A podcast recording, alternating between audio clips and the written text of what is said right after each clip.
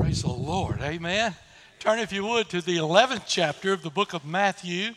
Matthew chapter 11, as we continue through uh, the book of Matthew. Matthew chapter 11, beginning in verse 28. So, we think this morning about the topic, the rest for the worn out. Maybe you're here this morning and you just wore slap out. This is for you. Amen. Rest for the worn out. Matthew chapter 11, verse 28. Would you stand, please, in honor of God's holy, inspired, inerrant, all sufficient word? Someone asked me this week, Preacher, why do you always say, I know why you say inerrant, I know why you say inspired, and all of that. Why do you say all sufficient? One of the great fights in the Southern Baptist Convention right now, it'll be, uh, it won't be decided in in the summer because Southern Baptists never decide anything.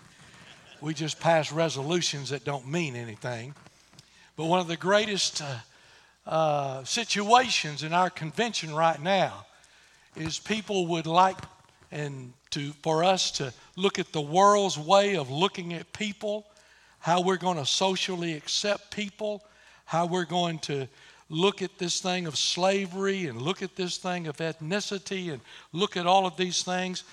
And I want to tell you something this word contains everything we need without going outside in the world to get a thing.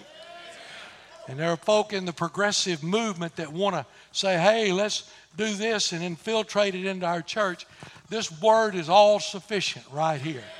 You'll never have anything in your life that will not be decided right here in this word if you'll look at it. I won't charge you for that. Matthew chapter 11, verse 28.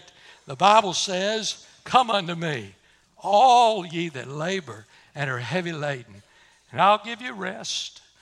Take my yoke upon you, learn of me, for I'm meek and lowly in heart. Ye shall find rest unto your souls. For my yoke is easy and my burden is light. Father, thank you today how we've been blessed to sing these songs and lift up our hearts to you. What a friend we have in Jesus. Lord, help us never to forget that. Lord, as we've prayed and we've given our offerings and we've heard testimony, and Lord, all of it's honored and glorified you. Would you continue through the power of your Holy Spirit to speak to our hearts today, Lord? Don't let us leave here the same way we came in. Speak, Lord Jesus. And oh God, may we say yes to whatever you ask us to do. In Jesus' name we pray. Amen. Thank you. You may be seated. We're living in a society today where folk are wore out. They're frustrated, discouraged, ready to give up, run out of gas, no energy level. I just want to remind you that for the average adult, your heart beats 103,689 times a day. Your blood travels 168 million miles. You breathe 23,040 times. You inhale 438 cubic feet of air. Average American, some of us a little higher than this, but you eat three and one quarter pounds of food a day. You drink three quarts of liquid. You lose a pound of waste. See, that's what the problem is. You're eating three and a quarter pounds and. you speak 25,000 words, you move 750 muscles, and you exercise 7 million brain cells. No wonder you're worn out at the end of the day. My soul, that's every day. Physical fatigue, mental fatigue, emotional fatigue, spiritual fatigue. And the only remedy for physical fatigue is sleep. I'll never forget, Dr. Ed Young told us many, many, many years ago that sometimes the most spiritual thing we could do as a preacher was go home and take a nap when you uh, are, are sleepy and uh, you, your nerves are on edge, you say things you don't need to say, best thing you do, go home, take a nap. Uh, but the only remedy for the other kind of these fatigues is rest. And there's a difference between sleep and rest. You can go to a drugstore and buy you some medicine that'll put you to sleep. You can go to sleep, but I want to tell you it won't buy rest. You see, it won't buy the kind of rest you need for your heart and your soul and your mind. Sometimes in our days today, folk are getting so weary. They're fighting for their marriage and they finally just give up and check out.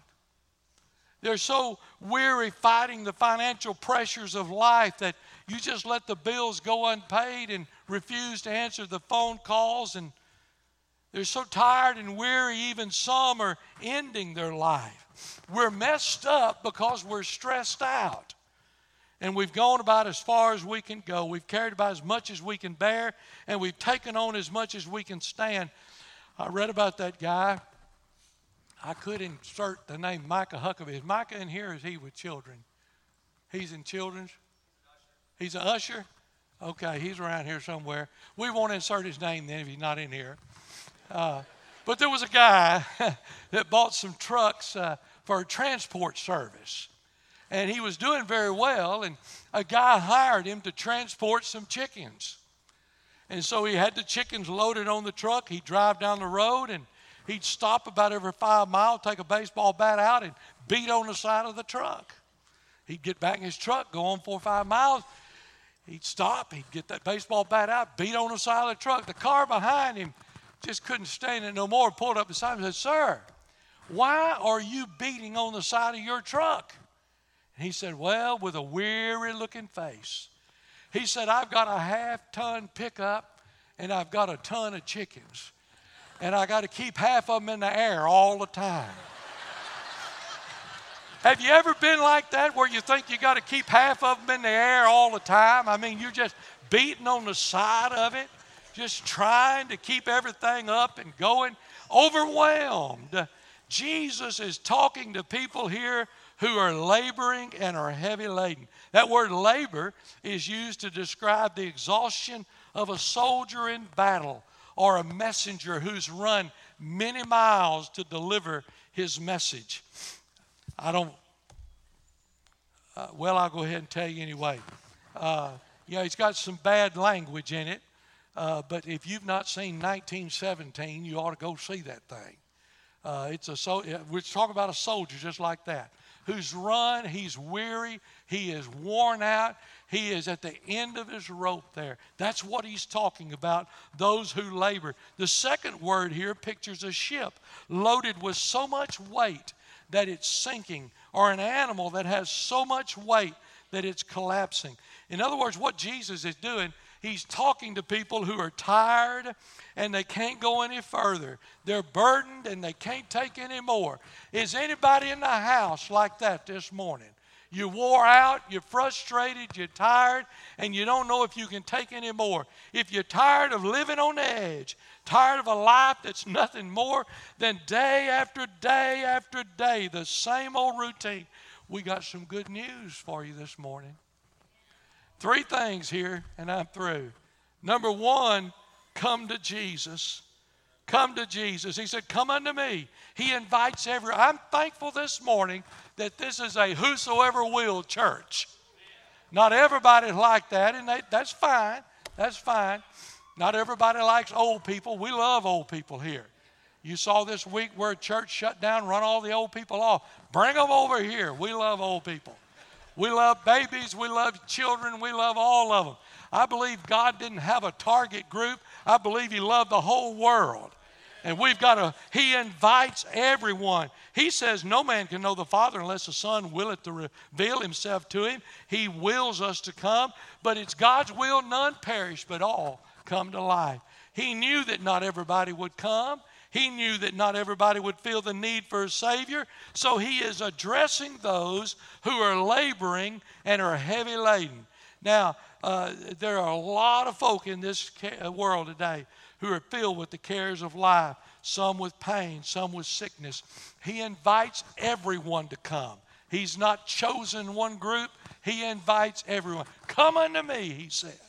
And then, secondly, He bids them to come to Himself. He didn't say come to church. He didn't say come to the temple. He didn't say come to religion. He didn't say come to good deeds. He didn't say come to seminary. He didn't say come to school. He said come unto me and I'll give you rest. See, you're not going to find rest anywhere except in Jesus. Come unto me. He bids us to come to Him. Take all of these burdens that are weighing you down and beating you up and just come into the presence of Jesus. Ooh, have mercy. Now, that's where a lot of people miss it because a lot of people who are tired, burned out, frustrated, stressed out, can't find any rest, they keep looking in the wrong places. You see, people try to solve their problems by partying. So they drink, they do drugs, they hop from bed to bed, thrill to thrill, but rest don't ever come. People try to just work harder. I'm going to work harder. I'm going to burn the midnight oil. I'm going to do more than I've ever done before. I'm going to reach up. I'm going to climb the ladder. They do everything they know how to do it. Rest still don't come. People think money is the answer. If I just had enough money, to do what I wanted to do. If I just had enough money to go where I wanted to go, it takes some people a lifetime to realize that not only is money not the answer, in many cases, money is part of the problem. Money can buy a lot of things. It can buy a house, but it can't buy a home. It can buy sex, but it can't buy love. It can buy influence, but it can't buy friendship. It can buy just about anything except happiness. It can take you just about anywhere you want to go except heaven. Money won't do that. And Jesus says, when you've tried everything else and you've run out of options and there's nothing else left, He said, Turn to me. When you've looked everywhere else and you still hadn't found what you're looking for, He's saying, Why don't you look to me? When you've tried everything else and you're asking the question, how's this working out for you? And you're honest and say it's not. I think he's saying, try me. I'm the one and the only one that can give you rest, not in your body, but in your soul. And folks, that's where we need rest this morning, in our soul. There is a need of effort in the spiritual life. We can't just sit still, they've got to come. The prodigal son would have never been restored to his father if he'd have just sat still. He had to get up and go. Isaiah says it like this in verse 1 of chapter 18 Come now, let us reason together, saith the Lord. Though your sins be as scarlet, they shall be as white as snow. Though they be red like crimson, they shall be as wool. And then in Isaiah 55, Ho, everyone that thirsteth, come ye to the waters. He that hath no money, come ye. Buy and eat. Yea, come, buy wine and milk without money and without price. And then in that wonderful book of Revelation, the Spirit and the bride in chapter 22 say, Come. Let him that heareth say, Come. Let him that is athirst come. And whosoever will, let him take of the water of life freely. Jesus is saying this morning to a congregation that's worn out, frustrated, living on the edge come unto me. Come unto me. But he not only says come, he goes on to say, you got to live for Jesus. You see, after you come to Jesus, there's something you got to take from Jesus. Look at verse 29 Take my yoke upon you. Wow. Take my yoke upon you. Now, frankly, that doesn't sound really appealing because we know what a yoke is. It's a wooden uh, bar that's made to fit around the neck and the shoulders of an ox, and the farmer would take that uh, yoke and put on there, and he could guide that ox to go anywhere he wanted to go. He could control him. Now, the reason why Jesus used the yoke is the yoke is a symbol of submission. Mm, you, you, you didn't get that. You heard it, but you didn't get it. The yoke is a symbol of submission. One of the greatest problems we've got in our Christian life, we have refused to submit to anybody. Ain't nobody to tell me what to do. I live south of the Mason Dixon line. I drink my iced tea out of a jar, and you ain't to tell me what to do. Well, Jesus is. You can get over it, sir. Nobody, I see a problem. Nobody wants to be under anybody's yoke. They want to be free. We don't want to be free to do what we want to do when we, we want to do it. The second problem is we don't want to be pulling somebody else's burden. My soul, we got enough burdens of our own. And yet, that's what he's saying. Now listen, he goes on. Who aren't you thankful? Verse 30's in there. You take his yoke, he said, upon you. And look at verse 30. For my yoke is easy and my burden is light. Oh, hallelujah. I know y'all Baptists because nobody's shouting. He said, My yoke is easy and my burden is light. My yoke is easy. That means it's excellent, it's good, it's perfectly suited for its purpose. And that's why Jesus said, My burden is light. He's telling us here, you want to be free? Freedom's not being out of control, and freedom's not being under nobody's control. Freedom is being under the right control. The right control. The same thing is true in life. You know, the older you get, the more you realize that we're in a war. Now, nobody wants to be in a war. I mean, we all are, would rather love than fight.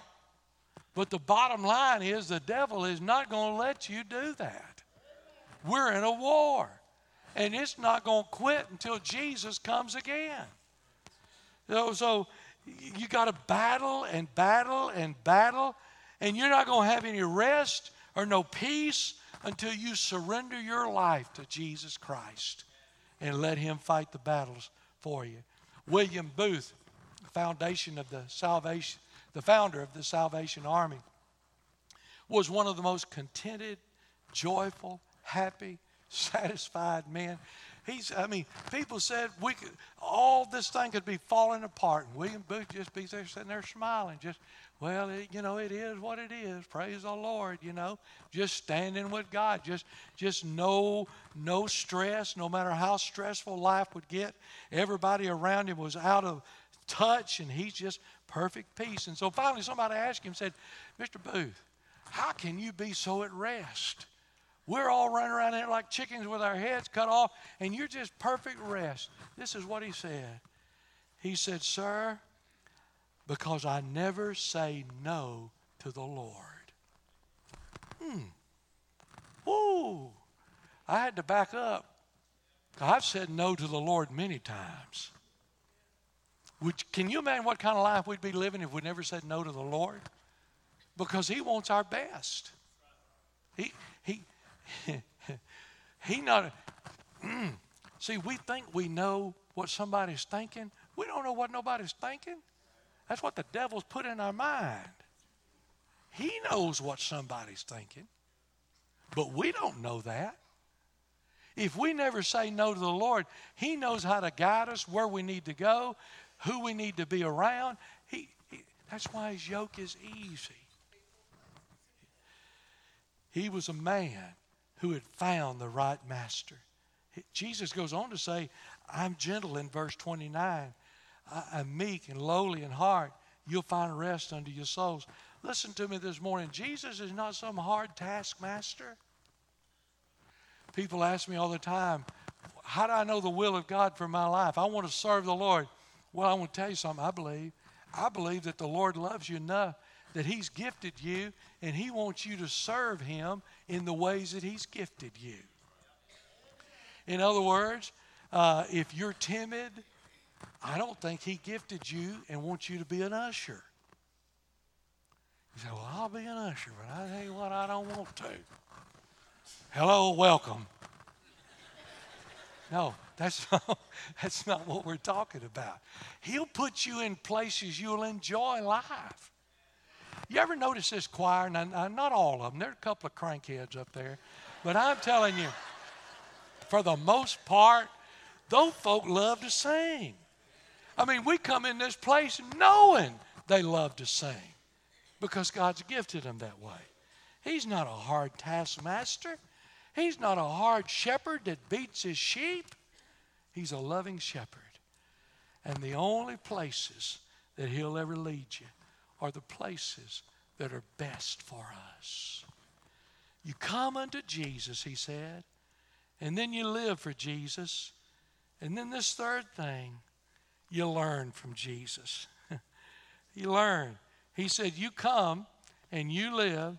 And he said, Learn from me. Take my yoke upon you and learn of me. For I am gentle and lowly in heart, and you'll find rest for your souls. The amazing thing is when you go to school with Jesus, He not only is the teacher, He's the subject also. and when you got the subject teaching the class, you got first class. I mean, son, you don't get no better than that. There's nothing hearsay when you come to Jesus. It's exactly what he says. Nobody faced more stress than our Lord did. Nobody was under more pressure than our Lord did. Nobody carried a heavier burden. And I believe He's telling us now you watch how I did it. You watch. Look how I handled difficult people. Watch how I managed the troubling circumstances. And we think we carry a heavy load. I'm meek and lowly in heart, and ye shall find rest under your souls. I thought, where, where would I go to find rest? Well, it sure wouldn't be with those who have great riches. Somebody said money isn't everything. Don't let anybody tell you it is. There are other things stocks, bonds, traveler's checks, drafts, mutual funds, and treasury bills. well, glory. Two fellows were talking, and he said, I'm, I'm, i can prove to you money doesn't bring happiness. He said, How would you prove? He said, Well, a guy who's got $40 million is no happier than a guy who's got $37 million. Amen? Money cannot bring you happiness. If you want to learn what you really have, what your possessions really are, you measure up everything you've got in your life that money cannot buy and that someone can't take away. And that's what you really have. That's your real treasure. That's your real treasure. Uh, some of the richest people that I know, which is not, but I know some of them that are miserable. They're searching in life, they're miserable. Some of the poorest people I know don't have a dime. And they, I guarantee you, they're praising the Lord. They're shouting. They're praying. They're walking with God. Wow. You remember in the 12th chapter of the book of Luke, there was a man who thought he was going to increase because he had big barns and had all this stuff. What am I going to do? Oh, no, I'm not giving it to building for eternity. No, I'm going to tear down my barns and build bigger barns. I'm going to increase what I've got. Jesus said, Thou fool. Your soul's going to be required of thee tonight. And then whose is all this going to be? I want to tell you, we got to be careful now. I wouldn't go to people who had great riches if I wanted rest. I wouldn't go to people who were pleasure seekers. You get a few hours of enjoyment. Now, I want to tell you, if you're here, young people, this morning, uh, it's a blatant lie to tell you that sin is not fun. Sin is fun. I don't care. You, you say, don't tell my kids that. You need to tell them the truth. Sin's fun. Stealing watermelons was fun. Digging the rock salt out of your back end was not that much fun. Sin is fun, but it only lasts for a season. Listen to me. It won't last forever. It won't last very long, maybe a few hours. You drink the cup of pleasure, and then here comes the pain. Solomon tried all of that, and he finally ends up saying, All is vanity. Vanity of vanity. It's all useless. Then I wouldn't go to people living in sin. it blows my mind at the people we ask for advice. We know they're openly living in sin, and we want their advice. Come on now. Mm. The scripture says that the wicked are like the troubled sea that cannot rest. man hadn't had any rest since Adam and Eve was on the face of the earth. And I got news for you, not going to have any until Jesus comes back. And then I wouldn't go to this world to find rest. We used to sing an old song, Brother Dale. The world didn't give it to me, and the world can't take it away. I'll tell you what, if you've got the blood of Jesus covering your sin, you didn't get that from the world, and the world not going to take it away from you. There's rest only in Jesus. A father and his two children were swimming off the coast of New Jersey. This, this uh, little illustration means a whole lot to me because Becky and I were in Acapulco years ago. And we didn't, we were young, you know, crazy. And we, we didn't know Acapulco was a bay.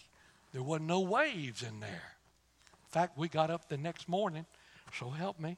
Two ships of the Mexican Navy were sitting there, and there were pieces of toilet paper all over the, the whole bay. I said, Well, I don't want to swim in this. So we went on down the beach farther where the ocean was, and the waves were coming in. There were a lot of people. We found a spot where there wasn't nobody. We said, My goodness, isn't this wonderful? We're the only two here. We got out in there. We did not know anything about undertow or anything. And I want to tell you, my hand raised, you can tell my wife, ask my wife, I thought we'd gone. They're going to find me somewhere between here and China. And I'd already told her, you, you just, she's a much better swimmer than I am. I said, babe, you save yourself.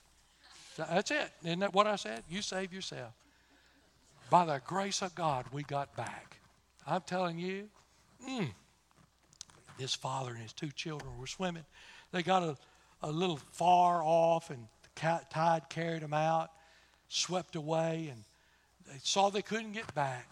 The father was a strong swimmer. He had an eight year old boy and a 10 year old little girl. The little girl was a better swimmer than the boy, so he told her, he said, honey, all you got to do is float for a while, swim for a while, float for a while, swim for a while. Don't get frightened.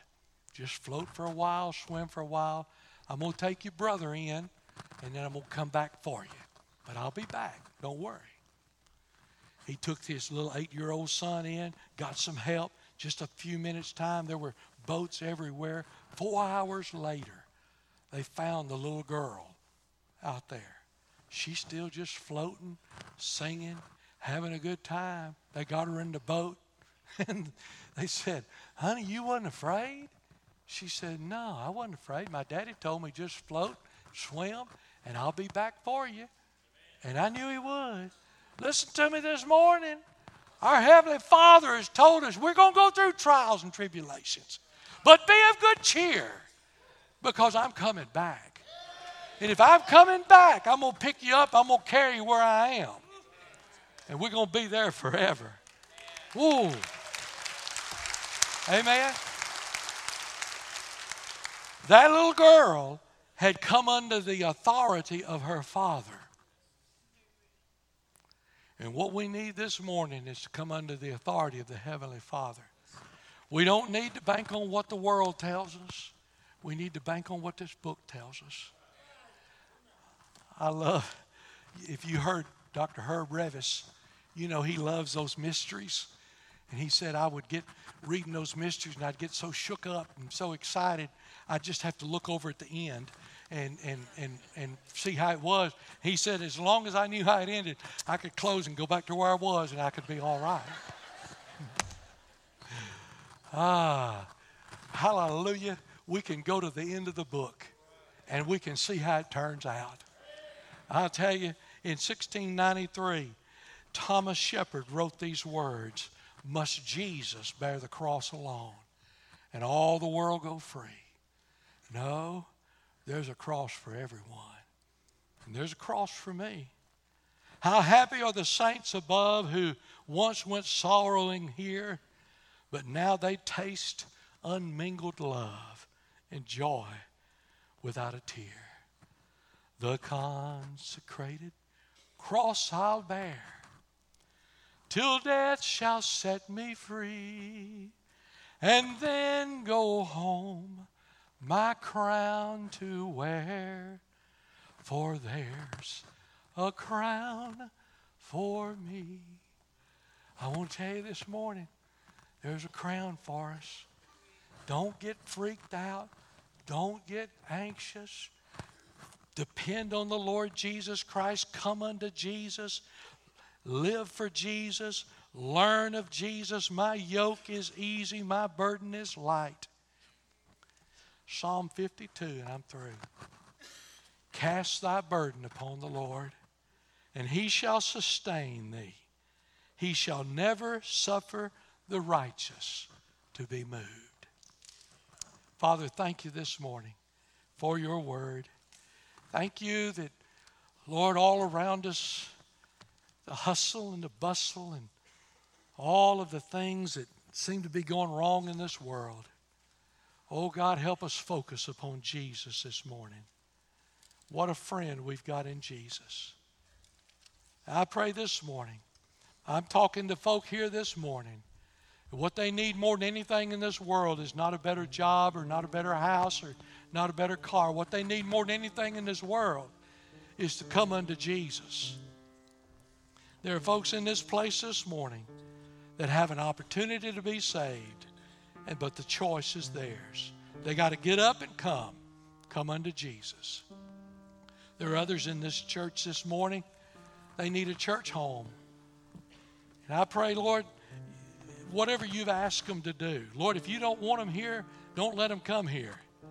But Father, if you said this is where I want them to put their hands to the plow and serve me, then God, help them not to say no.